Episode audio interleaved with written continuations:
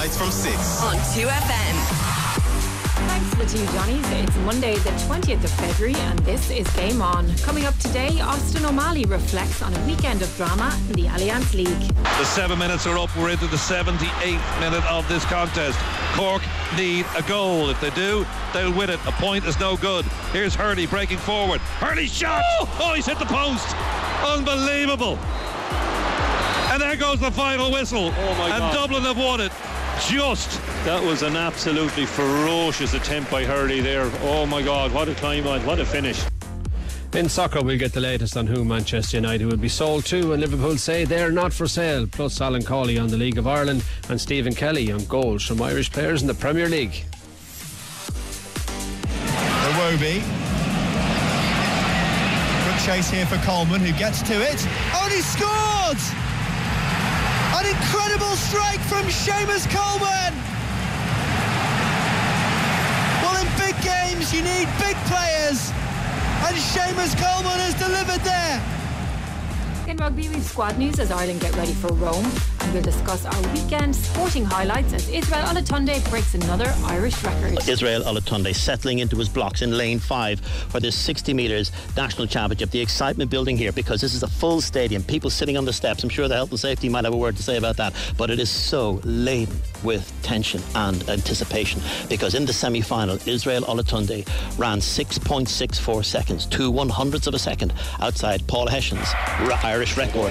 And it's Israel Olatunde off to a flying start, and now he powers through, and it's all about the clock. Easy victory for Olatunde, and he stops the clock at 6.58 seconds. It's not just a new Irish record, it's a totally world class time because 660 is the barrier of world class, and he has shattered that barrier. 6.58, two one hundredths is, believe it or not, at such a short distance like 60 metres, a huge margin, and it's a wonderful scene because Israel has just run 200 metres from the finishing line to where he is right now in front of the stands, rolling over on the track. The crowd have stood all to their feet to accept what is a world class performance by Israel Olatunde and a rubber stamping of the class that we saw last summer. 6.58 seconds, a truly astonishing new Irish record, breaking the 16 year old record belonging to the great Paul Hession, who set that 6.62 seconds back in 2007. Israel Olatunde, not just the national champion and retaining his national championship, but doing it in a world class time of 6.58 seconds and a startling, stunning,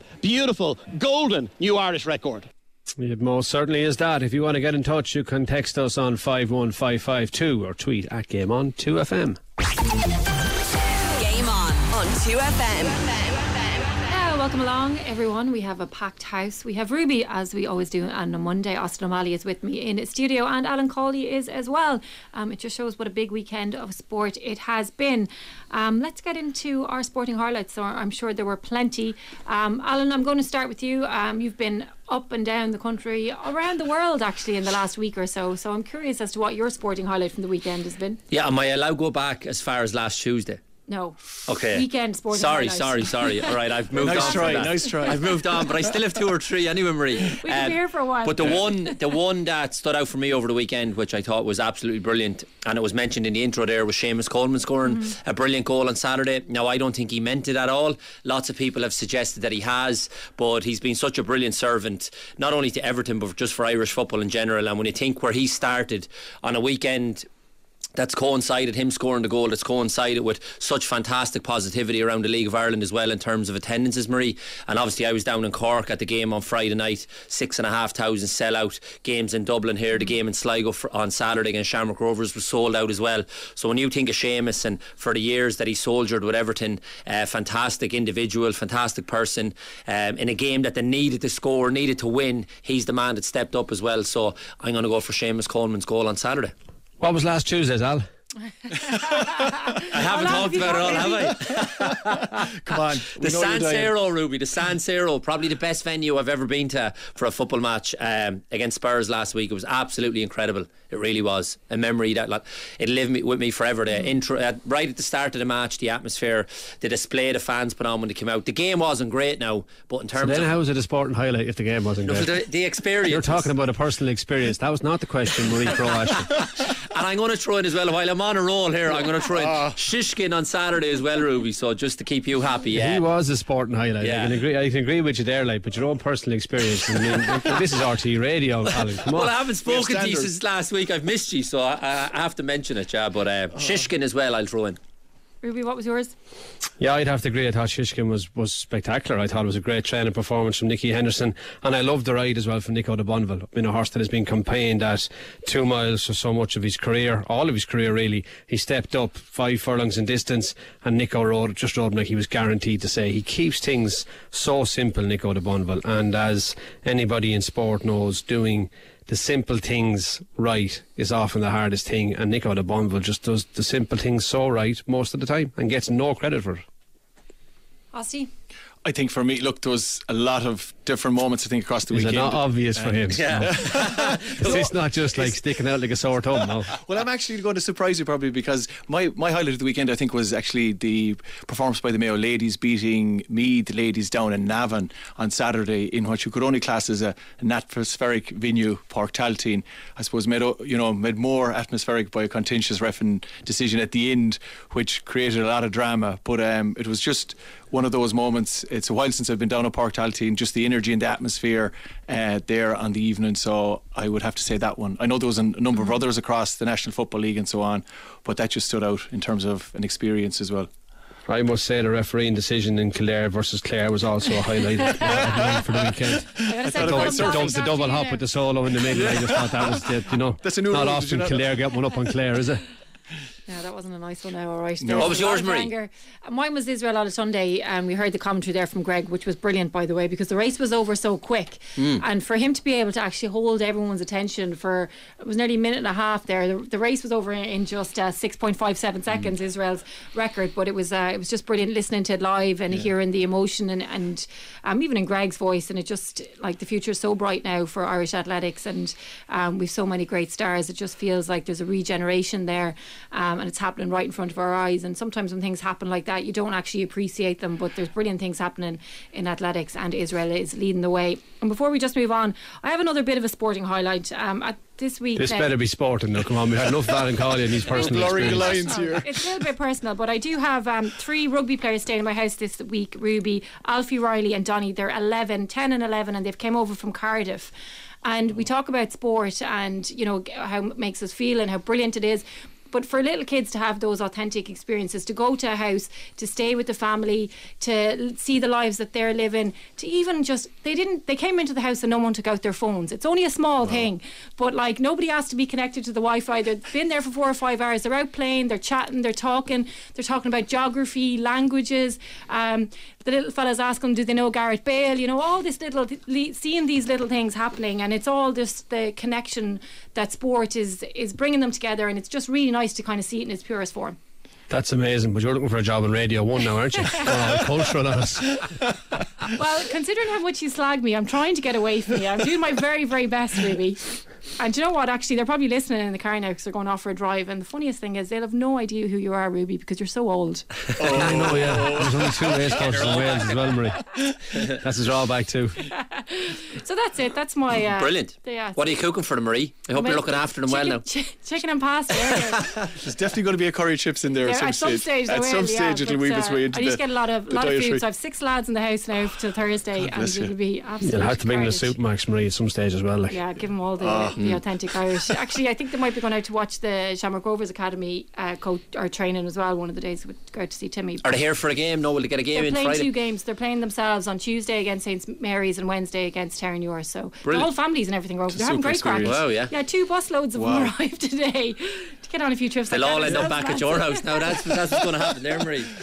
Parties in Marie's gap. That's the way I like to have it. Um, okay, so it was a busy weekend. We did get uh, we did get through a good few of the events there, but so much more happened, and we may as well get straight into it. And a little bit of news uh, breaking this evening about Liverpool. So Liverpool owner John Henry has confirmed that he will not be selling the club.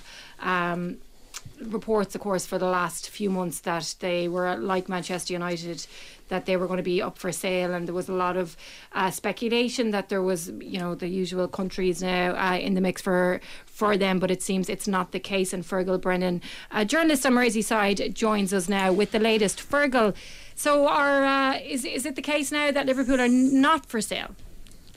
In terms of lock, stock, and barrel, yeah, I would say they're not for sale. Um, Tom Werner's been quite open about this idea that FSG are looking at new investment opportunities, both for themselves in terms of their sporting portfolio and potential investors into into Liverpool Football Club. I think the comments that he made at the back end of last year around this idea of them exploring a sale or exploring sales of shares maybe was a bit misleading or, or, maybe kind of was taken out of context. I think that was always the position that they were in. They're happy to bring on new investors, even large scale investors that would look to buy a fairly sizable chunk of the club.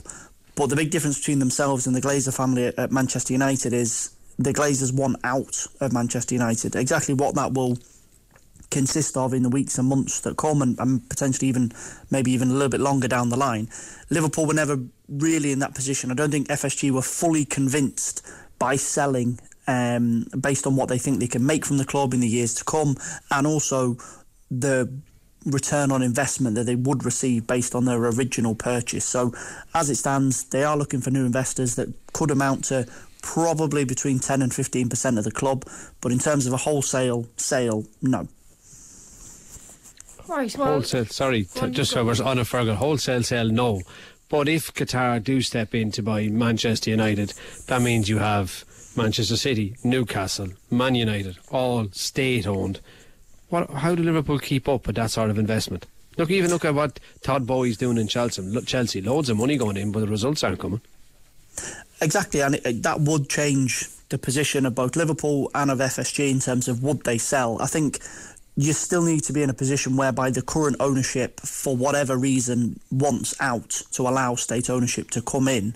And that's the case at, as you say, Man United, Newcastle previously, and Manchester City going a good few years back. I do agree, and Jurgen Klopp has said this himself, that effectively, whilst thousands, millions of fans won't like it, in order to compete at that level financially, on the pitch, off the pitch, state ownership is becoming an increasingly more likely model to base themselves off.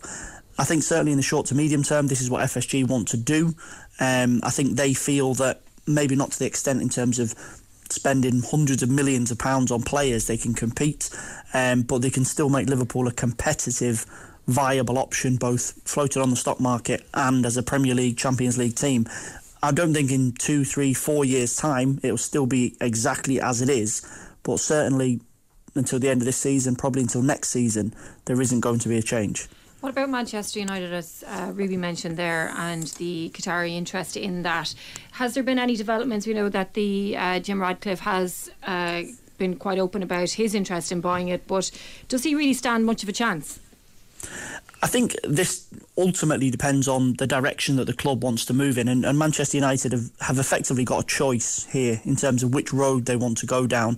Jim Ratcliffe is a Manchester United fan. He's expressed expressed interest on at least two occasions previously of looking to buy a controlling stake in the club, both before and after the Glazers came in and took over at Old Trafford. State ownership under the Qataris would be a completely different perspective on Manchester United. And, and this is a very interesting position because previously, when state ownership has been involved, particularly in relation to nation states that do have controversial records in terms of human rights and, and various other issues that the, UN and, and other bodies would bring up, this is a this is an option between two whereas Manchester City, Newcastle, um, Paris Saint Germain didn't have that in the past. Man United now have a decision to make. I do think, in terms of money in the bank, and the amount of money that will be made available to, to Erik Ten Hag and etc. would obviously be far greater under Qatari ownership. That's not to say Jim, Jim Ratcliffe wouldn't pump millions into Manchester United. Of course he would. But they've got a decision to make because, in terms of purchasing power. They're both in a position to pay what the Glazers are asking. It's up to Manchester United to decide further down the line which greater financial muscle they want. Do they want the Qatari ownership or do they want Jim Ratcliffe? As regards getting out of debt, though, Fergal, if Ratcliffe comes in at what is it, somewhere between five and six billion to buy Yep. it, then plus the debt, has Jim Ratcliffe the loot to get United out of debt before they go buying players? No, that's I mean. In terms of the two measuring, if we're to measure the two bank balances that the two prospective buyers would bring, Jim Ratcliffe is, is definitely in second place in that sense. He would be in a position to make the original purchase, and he would be in a position to, if not pay off all the debt, at least a sizable chunk of it, and then look to build from there on out. Um, whereas in terms of the Qatari ownership, it would be almost a, a blank check situation where they would be able to come in, buy the club, tick off the debts, ensure that the Glazer, Glazers were removed, potentially look at developing Old Trafford, and then looking at developing the squad. I don't think Jim Ratcliffe would, you know, pay all of these things and then suddenly have no money. I don't think it would be a Glazer situation in that sense. But he does come up short in terms of the cold, hard financial injection that the Qataris would be able to give. And that's, again, to go back to what I said, I think that's ultimately the choice that Manchester United will have. They won't be in a situation, as they are with the Glazers, that if they go for Jim Ratcliffe, that in 12 months' time he suddenly runs out of money. It's just that financially he doesn't have the same uh, power as the Qataris, and crucially, he doesn't have the same ability to continue generating uh, income as they do. Fergal Brennan, as always, thank you so much for that update. We are now going to return to matters on the pitch. It was a really interesting weekend of Premier League action, I thought. And Arsenal got it going on Saturday, Alan, when mm. they almost capitulated but came back from the brink and got that win against Aston Villa. But it was touch and go there for a while. And I just thought, watching it, like, that's it, they're, they're done. Yeah, absolutely, Marie. And it was almost like a case of we're thinking this is the ultimate collapse because when you think of the last three games, obviously the, the poor run of form that they were on with one point out of nine. I didn't envisage that at all. Like we've been here, I the last two or three weeks, I've been saying to you, I think they're favourites to go on and win it. Then all of a sudden, as I say, in the space of three games, there's been such a collapse.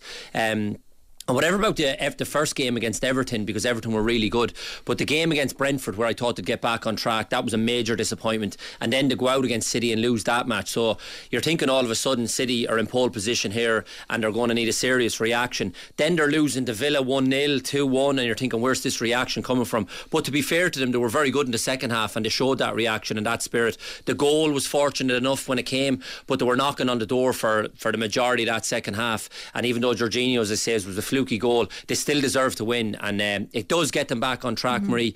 And you think of then Man City slipping up against Forest, which you couldn't have imagined would happen either.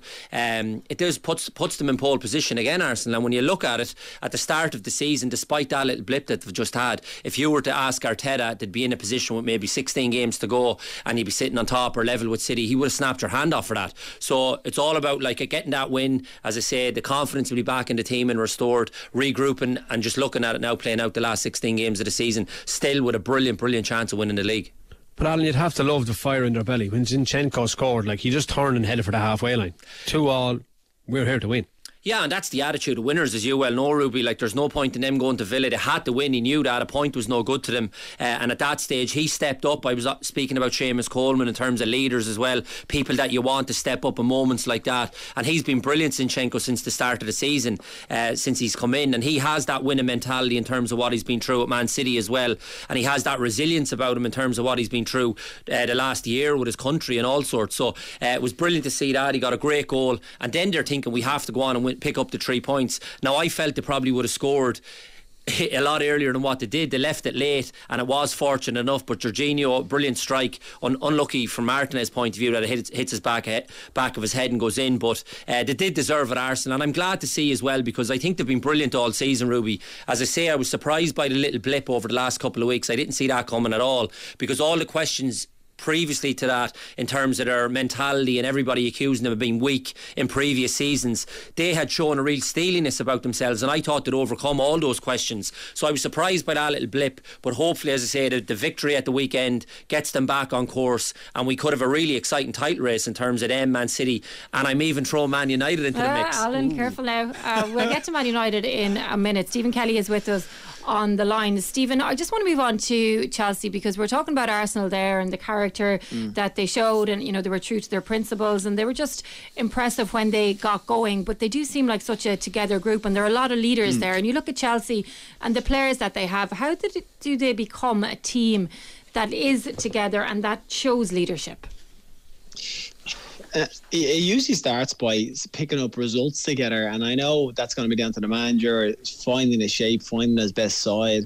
Um, but the amount of money they spent um, on players, and a lot of them are overpriced. We all thought that it doesn't mean they're not very highly talented players. They really are, um, and they should be able to do a lot more than what they're doing. And you know, to, to lose to Southampton and the manager talking afterwards about you know unsettled and having to change the team from a game. In the, it, it you know Southampton are, are not a side that Chelsea should be freeing or should, they should be able to compete on, especially at home.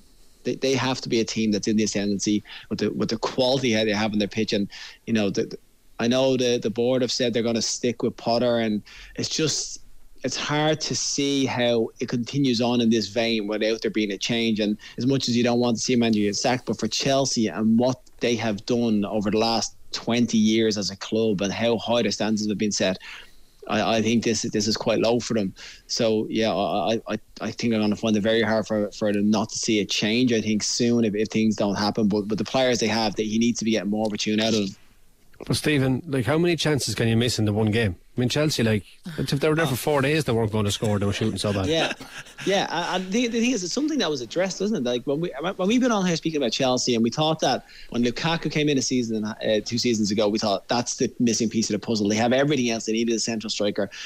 They've brought in wingers and attacking players to beat the band, but but no one that I think is is that pivotal goal scorer. Aubameyang is back involved. He's another player that they brought in to try and get goals. Well, I, it's it's it's one of those moments, and you know, will it come? It should do because those players are so good. They're so talented. They've got such class. But I think at the moment, it's just it's not happening for them, and it, it's whether it's part is he the issue, is he the problem, or is is he going? He wasn't standing in front of goal at the weekend, though, in all fairness No, Potter. I know, I know, I know he wasn't. But I think you have to. I think at times the manager has to. I know we can't explain to people what happens on the pitch all the time. Players miss chances, but I think for them to be in a position where they're losing to Southampton at home, there's something not right there, isn't there? Austin, you work in uh, the performance side of the game, and you're looking at a team like that with all the biggest uh, stars in it and lacking that fluidity and cohesion. How does a team like that gel? I know back in Alan's day, you'd probably go out for a couple of nights and, and you know Mhm. you'd have your bonding, but nowadays that kind of thing doesn't really happen. Yeah, I, I suppose it depends the, the remit of what the manager does and allows in, in terms of I suppose around their, their culture. And he's obviously coming in, he's coming in and he's a, a huge background in that area himself in terms of I know he's like you know around the whole idea of you know emotional intelligence and that Potter. It's something he prides himself on. So being able to read players and develop players should be a big part of that again. But I think in terms of where Chelsea are at the moment, there's definitely like from even me looking in, like in terms of just being cohesive uh, as, as as a group, they don't. They look disjointed.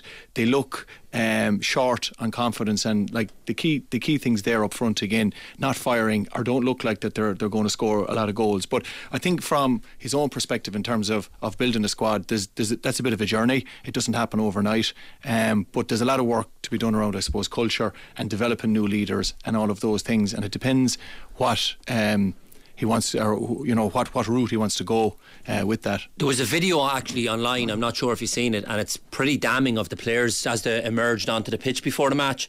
And as you said, Austin, in terms of disjointed, lifeless, soulless, no enthusiasm for the game. together. I was desperate, honestly. It was really bad. And you can criticise Graham Potter all you want, and people will argue, well, it's his job to motivate them. But these just look like, as I said, there was no life, no soul in them whatsoever, overpaid prima donnas. And we often hear that in terms of uh, because of the money. And I'd never accuse players of that. But but if your if your character is being questioned in terms of having no enthusiasm for the game, and then you go out and put in a performance against Southampton, they have to take responsibility. The players, everybody will point the finger at the manager, but at some point you have to point the finger at the players as well. And I've stuck up for Graham Potter all the time on this show, but looking at it, it's very hard to defend him in a defeat against Southampton. But when I saw that video uh, emerge on social media in terms of those players as well, he's too good of a person to be dealing with individuals like that as well. And I'd wonder if you were to sit down with Graham Potter in private, is he question how did I manage to get myself into this situation? Where his stock was so high with Brighton, he had done such brilliant work to, to earn this opportunity, and it's all unravelling in front of him right now because of maybe some bad bad eggs or bad apples. Ruby? Stephen, the contracts though at Chelsea with American ownership are slightly different to the ones at City, which are state owned. They are all on bonuses and extras, playing goal scored, times on the pitch, etc., etc. So, like, you can't just say they're getting overpaid because they actually, on those contracts, have to play some bit to earn their money. Yeah, plus they get a testimonial because they're all signed for ten years as well, Yeah. which is ridiculous. But no, um, no, no, it is. Um, it, like I said, it's, it's very hard looking at it, and I think the why well, not what I liken it to, but when we used to talk about United here, and we used to talk about the players taking responsibility and this jointedness and how those players are not performing and what are they doing for any manager, and now look what they're doing under Ten Hag, and you would say the the, the huge change in that side is the manager coming in and setting a stance that he wants And the ones he choked out, responsible. Mm. Ex- Exactly, exactly. So Parr's come in. He has to obviously get rid of the bad eggs, bring in the new eggs. They've they've gone and bought ridiculous amount of players in the in the window, and I don't know whether that was his dealings, whether it was the club's dealings. They just wanted to go and buy the biggest name players out there that were interested. Whether whether or not they're going to fit into the style of play that Potter had, but what it comes down to is as a manager, as a top level manager, to be in the elite, which Chelsea need to be, you have to be able to deal with egos, and you either cuddle them or you lambast them. It's one or the other, basically, at that level. And he needs to know what those players respond to and find out quickly. Otherwise, he's going to be the one that loses his job, regardless of how. How, how long you try and give him, he has to understand what those players need to motivate them. And I, I know you can't keep going back to the manager, but that's where it stops. And I think that's where you look at Ten Hag and the praise we're going to put on him because of what he's done at that club. Potter has to kind of get the same stance and response from those players. So if we're going to lambaste Chelsea for losing to Southampton, Alan, what about City drawing with Forest? Because if Chelsea miss chances, City miss more. I'm glad you brought that up, Rue, because I was going to pull you up on the fact that did you see the City chances compares to Chelsea? I did. It We're was getting un- there. Don't worry, we're working our way through it. It was it Newcastle are next. it was actually front incredible uh, the amount of chances, and it was so one-sided the game, which like we've seen many times with Man City, but they'd always kill the team off by getting the second or the third. But just the fact that it was always one 0 it keeps Forest in the game, and that could be a set piece, could be anything really. And the, the one breakaway that they got, obviously they scored from, but Guardiola will be absolutely fuming because you look at Haaland's chance, you look at Foden, the one he messed up when he's one on one with the keeper, Haaland beside him, Laporte's header as well from the six-yard box. Keylor Navas is standing on the line. Gundogan's free kick, a brilliant save by the, the goalkeeper. But that game should have been out of sight, dead and buried. And typical of what we've seen at times with Man City as well, when they don't put teams to bed, they're always vulnerable at the back uh, to a breakaway or a counter attack. And fair play to Forest, they hung in the match. Um, Chris Wood then got his goal near the end, but it's a massive two points drop for City. Just when you think as well that it's looking ominous for the others after them picking up two or three big wins, then they falter again um, to Nottingham Forest. Stephen, is it a case that players who are paid quite a lot and are going week in, week out, and sometimes during the week as well, just find it difficult to get motivated for a game like Nottingham Forest because it just looks so casual? It did look casual, um, and for City, I, I- I just think it's strange that we just haven't seen that a consistent clinicalness from that we've been so used to, and that, that's what's strange for me. And I think you know seeing Arsenal coming back the way they did, and they fought, and you know second half is such an improvement in the performance to get on and win it, um, and to put themselves back in the fray and back on top. I, I I feel that it's Arsenal will only win the league if City keep slipping up. It's not going. to I think Arsenal will get performances, but I think City could go on and win it. What if? But at the moment, they're just they have such highs, and then they get in front. They have moments like this where they're not going to score, and it, it's it it baffles me that they don't. And I think I was re- reading quote, quotes from uh, Kyle Walker after the game, and he was saying they were one 0 lead. They should have won a five or six. He says, but then the responsibility is going to fall on the defenders because if our, if, our, if our guys are misfiring up front, then it's on to us to keep that lead and keep a clean sheet. And they didn't. And that's where Cawley's just talking about. They're saying they do look vulnerable, whereas City of past would have looked like you weren't going to even get a chance. They just smother you. Have so much possession, you won't get a chance. Whereas now, against a side like Forest, they, they give one up and they concede a late goal, and you know it kills them. But it, it- it's so hard to put your finger on what's exactly not firing there. But you know, I thought against Arsenal, they they rode the luck, but they were brilliant how they came through it. And again, then they dropped points and put themselves in, in, a, in a tough position to go and chase the title down again. And I'll go back to Zinchenko when Arsenal scored the equaliser, the urgency, the want. Like we had you on here two weeks ago salivating about Grealish. You were overwatching him playing in Man City. Where's the where was the urgency in City this week? Yeah, well, they're you- the ones that are three points behind or whatever it is. Like, Yeah, and you were speaking there about Chelsea saying Potter wasn't standing in front of the pitch, that the players have to score the goals. That's like obviously not Guardiola's fault if they don't take the hmm. chances. I think the urgency was there from them, but they just didn't take the chances. Like hmm. any other week, that'd be three or four nil, and the game would be dead and buried. But for whatever reason, and maybe it's just indicative of the indifferent form that they're showing throughout the course of the season that they're not putting teams to bed and that's why I suppose it's making it exciting for us it's keeping Arsenal top it's dragging Man United into the race but if they had their shooting boots on Ruby as you well know they'd be out of sight by now and I'd agree with Stephen they are still capable of going and winning their next 10 on a row and blowing everybody out of the water but it's just been such a crazy season from their point of view that it's making exciting for us. Haaland missing chances, even though when we think he's a robot on a machine, missing sitters. Laporte the same. Um, Foden. And and sometimes the manager you just can't legislate for that. Like you know, if a fella's hmm. six yards out and he doesn't score, like Guardiola, it's not it's nothing to do with him in that instance. He's putting them out there tactically set up, well set up. They're creating the chances. But then if a fella doesn't take it, and then I suppose the the danger with that always, and it's been Man City's Achilles heel at times with teams when they don't put them to bed, is they're always vulnerable to a counter attack because the hmm. way they play with so many players to push forward, one ball up over the top, like we've seen with something similar. Arsenal are very similar in what they play. And if you go back to Aston Villa's first goal with Ollie Watkins, that initial first pass from when the ball is turned over, if you can play that pass correctly over the press of so many players, you're in a 1v1 situation or a 2v2 at the best of times because the two fullbacks are always pushed on. And to be fair to Villa in that situation, they exploited it too, scored Ollie Watkins, and that was something similar with Forest with their breakaway. They, for the first time in the match, they had three or four players push forward and they took their chance. But um, it just it makes it exciting for all of us, Ruby. But definitely, City are still the best team by a mile in, ter- in my view, and compares to all the others. Stephen, let's talk about Haaland uh, for a while. Now, I know we can't judge him too much on how often he touches the ball because he usually does something with them, but he touched it 17 times and he gave away possession five times in those out of those 17 times he touched it. He also won just one of his six duels and played only eight accurate, accurate passes throughout the course of the game.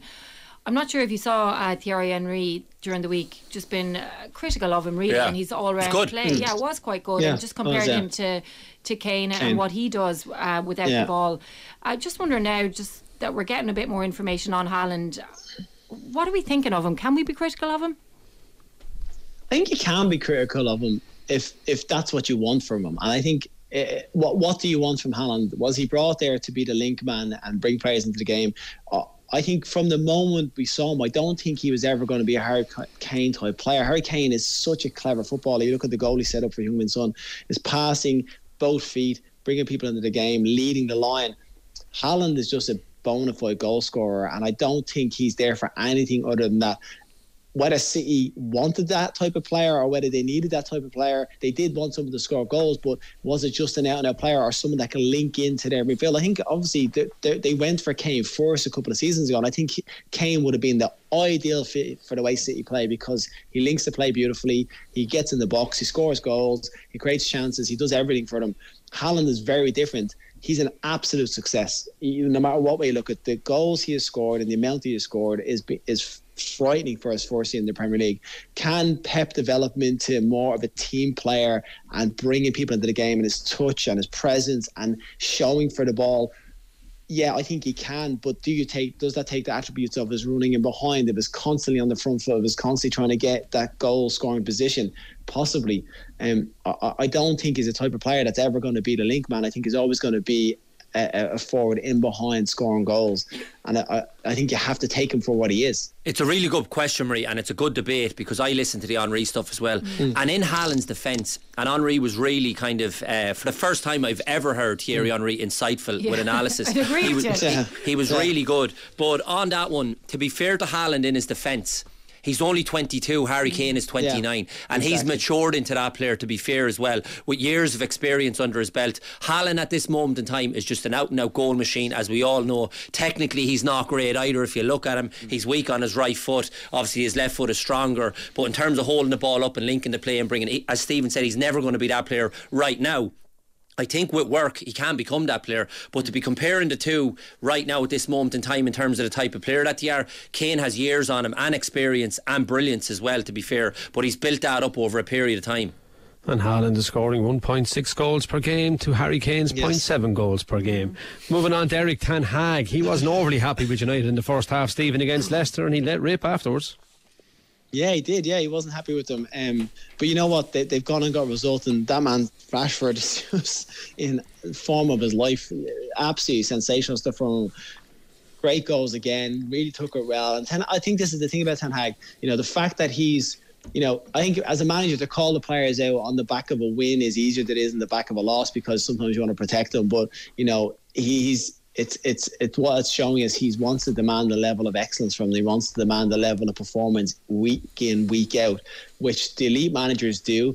And you often see Pep and Klopp be critical of their teams when they win comfortably because like I said I think it's easier as a manager to go out and say it that way to, to portray it that way whereas you sometimes you want to defend them in a, in, in the poor result or a poor game but he's he's shown that he has a level of expectancy from his player and a demand that he's putting on them and I think the players are responding to that, which is again like the opposite we're saying to part at the moment, but it's taking his time for the players to get that level where they have a full trust in him. And I don't think any of the criticism he put at them, they will they will take in a bad way. I think it'll all be taken on and brought forward for next match because I think that's the level of confidence the players have in him as a manager now as well. Liverpool, Al, they back? Are they back? Have they turned a corner? Well, you asked me this last week, and I said you couldn't base them being back off the back of a victory against a poor, very, very poor Everton team. But I did say if they follow it up with a win against Newcastle and maybe another one after that, then we can suggest that they're back. And to be fair to them, they were very, very good. Now, in saying that, they were good going forward. Newcastle should have scored even with 10 men. They still looked very vulnerable at the back, uh, and only for the goalkeeper, there would have been one or two down. Something like uh, De Gea yesterday pulled off two great saves early in the game. Alisson was the same for Liverpool, he was brilliant. But the fact that Núñez scored through his confidence, the world of good. Cody Gakpo as well, getting another one. Uh, that's back to back games he scored. So, yeah, Marie, slowly but surely, I think they are turning the corner. Um, so that's two out of two. Let's see three out of three, and then they'll be mere, nearly round the corner How fully. many, how many games left? Matters. I, well, they've, what they've done, and you're, they've put themselves back into Yeah. the top four picture, definitely. Okay, well, sure. Look, that's uh, you can take that. Stephen, thank you so much for joining us. Cheers. Uh, we're going to chat a little bit more about football. We're going to turn our attention to League of Ireland. A great weekend for the league overall, Mm. Alan, and.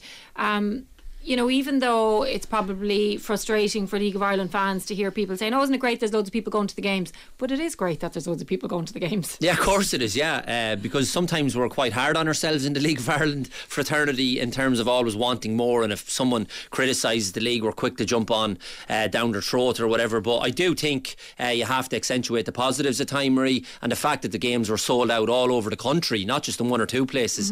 And it's funny. I remember to having a chat with Ruby years ago. He might not remember this. We were down in the Aviva, and I was making the point about wanting more crowds for League of Ireland matches, and Ruby countered that, asking me like maybe if you're getting 1500, 2000, that's a good turnout for compares to racing that is so popular that might not get that uh, at certain race courses. So the fact that we've moved that on now, and here we are getting four and five thousand at grounds, um, I think it's absolutely fantastic. And in terms of season ticket sales across the board as well, Marie, that's all, they're all up, all the clubs. It's not just Shamrock Rovers, maybe, or Derry teams that are winning. It's across the board. Finn Harps were relegated, and I think their season tickets uh, have been at an all time high as well in the first division. Uh, Sligo Rovers the same. So across the board, it's been absolutely brilliant. And it's important to maintain this and build on it. And I think we will as well, to be fair, Marie, uh, because the appetite is there for people. It's a strange thing to say, but what's holding teams back now is because we don't have the facilities to cater for people that want to go to go more games. But that's a good complaint, and hopefully we can work on that now in terms of improving the facilities across the board for places as well, and that we can increase those crowds even further. Ruby, do you want to respond to Alan? You say that, but like anything, what people always want, what they can't have. The bigger you make the grounds, the more people you let in, the easier it is to go. I, I would be keeping it. I'm not advising the League of Ireland anything, but keep it limited. Keep Well, people on the, wanting uh, it. Hold You're on, on a a minute now. you're on another You're in some place now to be giving League of Ireland advice after not, all the but I'm stick you have for a long you time. Think, you- when you think about it, though, when you make grounds big and they get empty, it's hard to create atmosphere. Well, you know and what? I see that on a lot of race Ruby's courses. right though in terms of wanting it because, like the season ticket thing.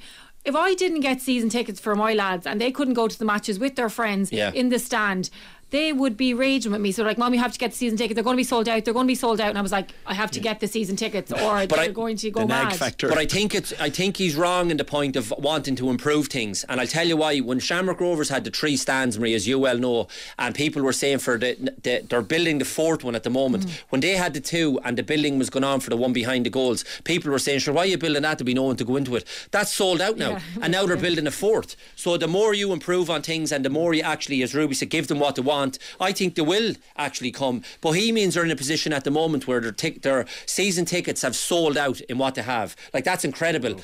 They'd sold, they'd sell another thousand or two thousand had they if the ground are being held back by the redevelopment of the stadium at the moment. They've had to put a temporary terrace in on the other side of the ground just to cater for the demand at the moment. Mm. Whereas if they had their stadium up to scratch, which hopefully they'll have two, three, four years with a redevelopment, they could have a lot more going to the game. So it's all good, it's all positive. But the key thing is want to improve more. Don't settle for this. Don't be resting on their laurels. I hope they're not up in the FAI at the moment thinking, oh, this is great, we've cracked it. There's a million other things still to be done and work still to be done, and let's keep improving on it. Build it and they will come.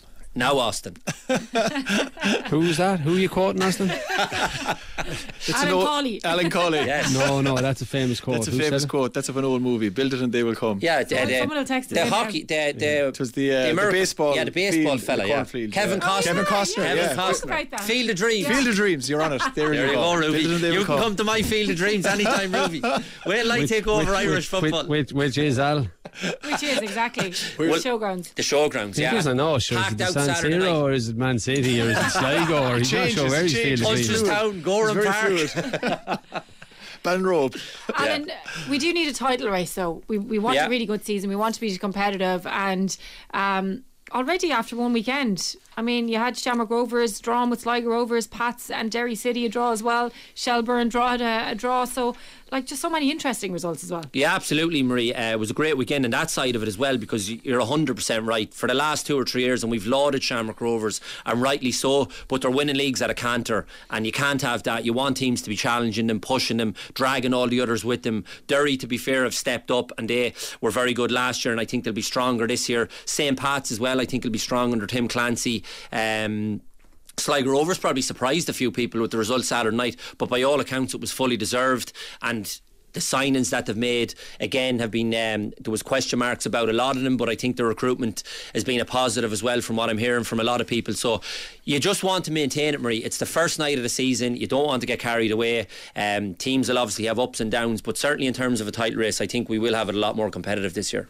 What about the crowd in Tralee, Alan, for Kerry FC versus Cobh Ramblers? Yeah, I did read about that. Brilliant. The only problem there was the fact that David Clifford was in the stand and not on the pitch. but once we get him involved in the League of Ireland, we'll take over then, Ruby. but it was, it was brilliant to see that as well. And that's another thing that they need And to where do you want Garry Ringrose? Who's he going to play for? I'd say he'd be a good centre forward, Ringrose. He could do a job for Sligo, Ringrose.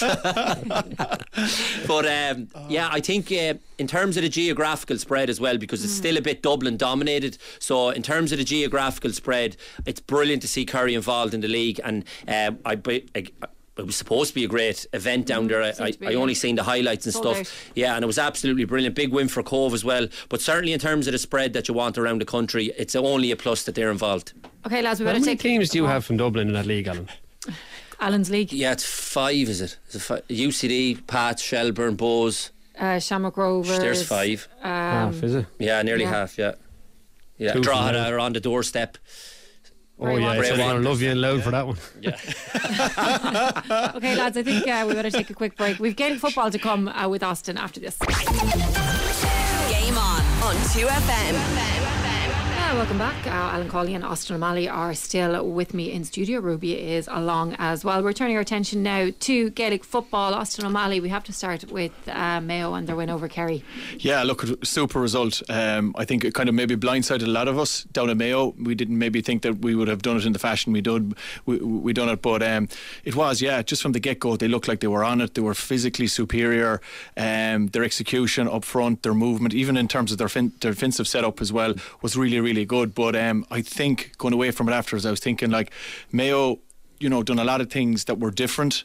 Um, from what we'd seen before in terms of the, the way they were transitioning the ball through the boot a little bit more, uh, and just added a little bit more variety to their game. But it, on the flip side of that, I thought Kerry done an awful lot of un-Kerry type things. Mm. They look leggy, they look ponderous, they look disjointed at times, and their again their execution up front, which they would normally pride themselves on, was was poor. So you just don't know where Kerry are. Like at the moment, they could have. Tri- you know, they're obviously behind where everybody else is in a conditioning per- perspective, so they could have had a very very heavy week. So you just don't know sometimes in in uh, in National League where teams are what they're at. Yeah, and we've seen defending All Ireland champions and hurling approach the league in a very different way Yeah, than, than yeah, um, so- Kerry did last year. Just on the conditioning, because there is a lot being made now of the shape that Mayo are in, and it's really early in the season, but it's a different season now.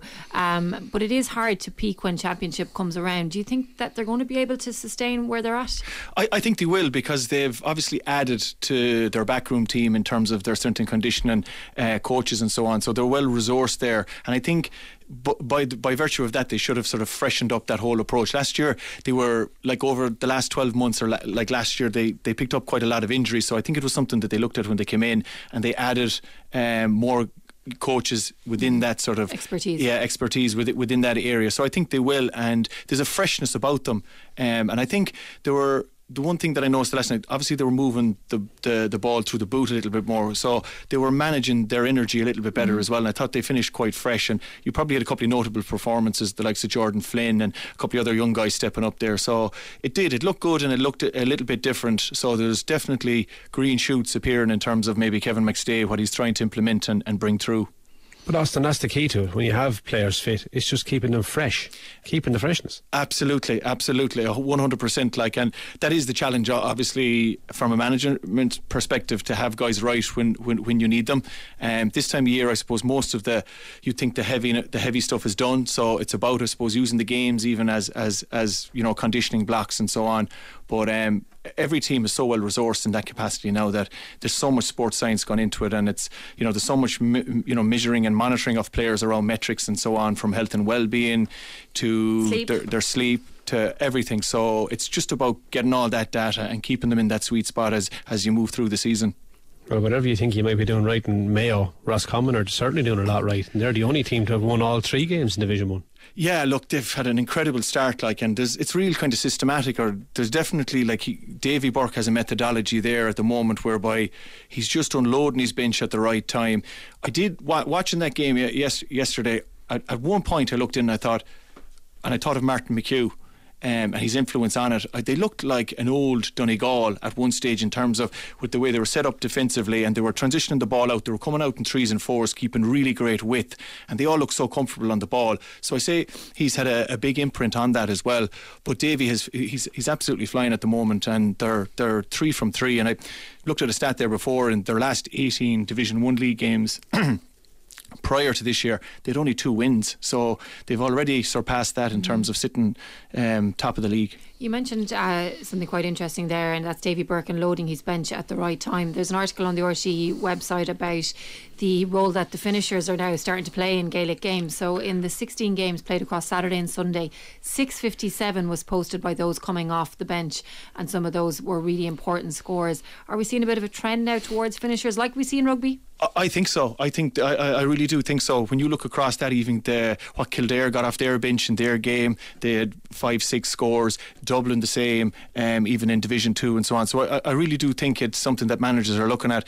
And when you see the likes of a Jack, Jack McCaffrey come in or a Daniel Flynn come in, guys that have got serious pace and jets, and they're lining themselves up against a guy that maybe has 45 minutes of, you know uh, National League football under him, heavy pitch and so on. It just makes sense to to. And there's a piece of this as well. I'm always saying around managing the energy quotient of the of a game. You know that if you can. Uh, Bring two or three guys in full of energy. It's almost like you've a you've a greater reserve to the opposition if they don't unload a bench as well. So it's a big And big part of it. You, you see warming up on the sideline as well. Like Absolutely, absolutely. So I, I think the whole concept of finishers now, um, and it probably makes it an easier sell for managers as well. Austin, this is probably a, ridic- uh, probably a ridiculous question, but does it matter where you put those players on the pitch then as well? Do you know, if you're Ru- yeah. bringing on fresh energy, you want it down the middle of the pitch surely to become involved in it. A hundred percent, yeah. I think a lot of them will come in. There, a lot of them will be transitional players that are moving the ball. But like we've even just seen, like what Jack McCaffrey done for that last score that was so important to Dublin. You know, he just James he, McCarthy. yeah, James McCarthy as well. These guys that they're going straight at the hearts of these defences, and you've tired defenders, and all they have to do is leave a hand in, or they get stepped and go by. So it's it's a major major plus. And if we look back at Dublin, I suppose previously what they done when they won all their All Irelands, like that bench and the bench strength was so important when you've guys like McManamon, and O'Gara, and these guys coming in that mm. were just physically imposing, and they just blew guys out out of the water when they got in.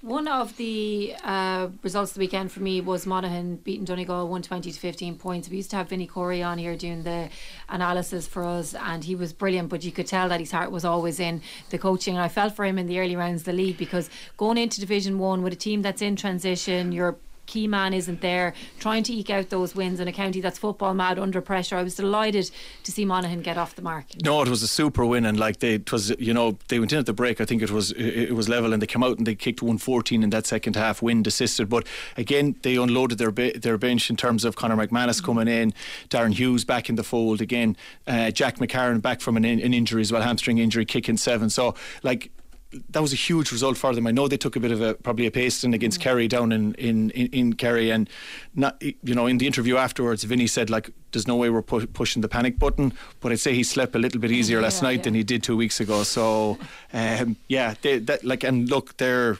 they're they're a, they're a long-serving Division One team, Yeah. so I wouldn't be surprised if they managed to stay there again. But what about Donegal? I mean, they did a number on Kerry the opening game. Tyrone hammered them. Then Monaghan beat them. Yeah, that's an interesting one. Like I, I, I still think maybe that first result might have papered over a lot of the cracks in Donegal, Peter given Canavan was only said the same that th- that's probably where where we are now is probably the reality. Yeah, yeah, and I, I just think looking at them yesterday, like they were so porous uh, in terms of the their tackling and so on, and what they conceded, one fourteen. Like you just you you know, it's not Patrick McBrearty. like yeah, that's that's really compounded in terms of a hamstring injury, it's surgery, so that looks like it's going to be long term. But I think there's other factors there as well. Even this, you know, there's a lot of different signals coming out of you know the Donegal sort of camp or the surroundings. You know, even their academy with Karl Lacey leaving and you know Coaches, the support yeah, the support spa, uh, staff leaving as well. So all of those things can take energy from you know the collective uh, in, in in terms of Donegal. So I think they they need to have a little bit of a rethink at the minute around all that stuff. Galway as well. They needed a win. Uh, it came against Tyrone. Always a, a tough game, but Pádraic Joyce was fairly happy afterwards. He was, yeah. I think, like, obviously, you know, they probably give give up a point against Mayo in terms of Mayo caught them, uh, and again, then uh, last week. Uh, Roscommon catching them going down the home straight, so it was a bit of a tour de force, I suppose, in the second half for them. You know, they were they they came out against the breed again, unloaded his bench. He had Cathal Sweeney come in and you know got three vital scores, and I think you know the standout player for th- there on that day was Matthew Tierney. Like he was in awesome form, kicking some great scores, winning kickouts, put himself really about, and the introduction of Rob Finnerty as well back from injury. So like Galway to get that without the, the terrible twins of of Comer and Shane Shane Walsh um, will do them the world of good. And obviously they've Peter Cooke back in this year again as well, and he's given them a bit of impetus around the middle. So um, Pádraic Joyce, you know, he. he he referenced afterwards that it was a real workman-like performance and that they dug in and they found something there in the second half. So he'd be very happy with that. Okay, Austin, thank you so much for coming in. Alan as well. Uh, great to see you, as it always is, both of you, and great to see you, Ruby, as well. Myself and Ruby aren't here tomorrow, but Shane Dawson is, and we're back together on a Thursday um, for a change. But Shane will be on tomorrow. It's a big Champions League night. He'll be uh, previewing Real Madrid and uh, Liverpool at Anfield. Betty de Silva is up next. RTE. 2FM.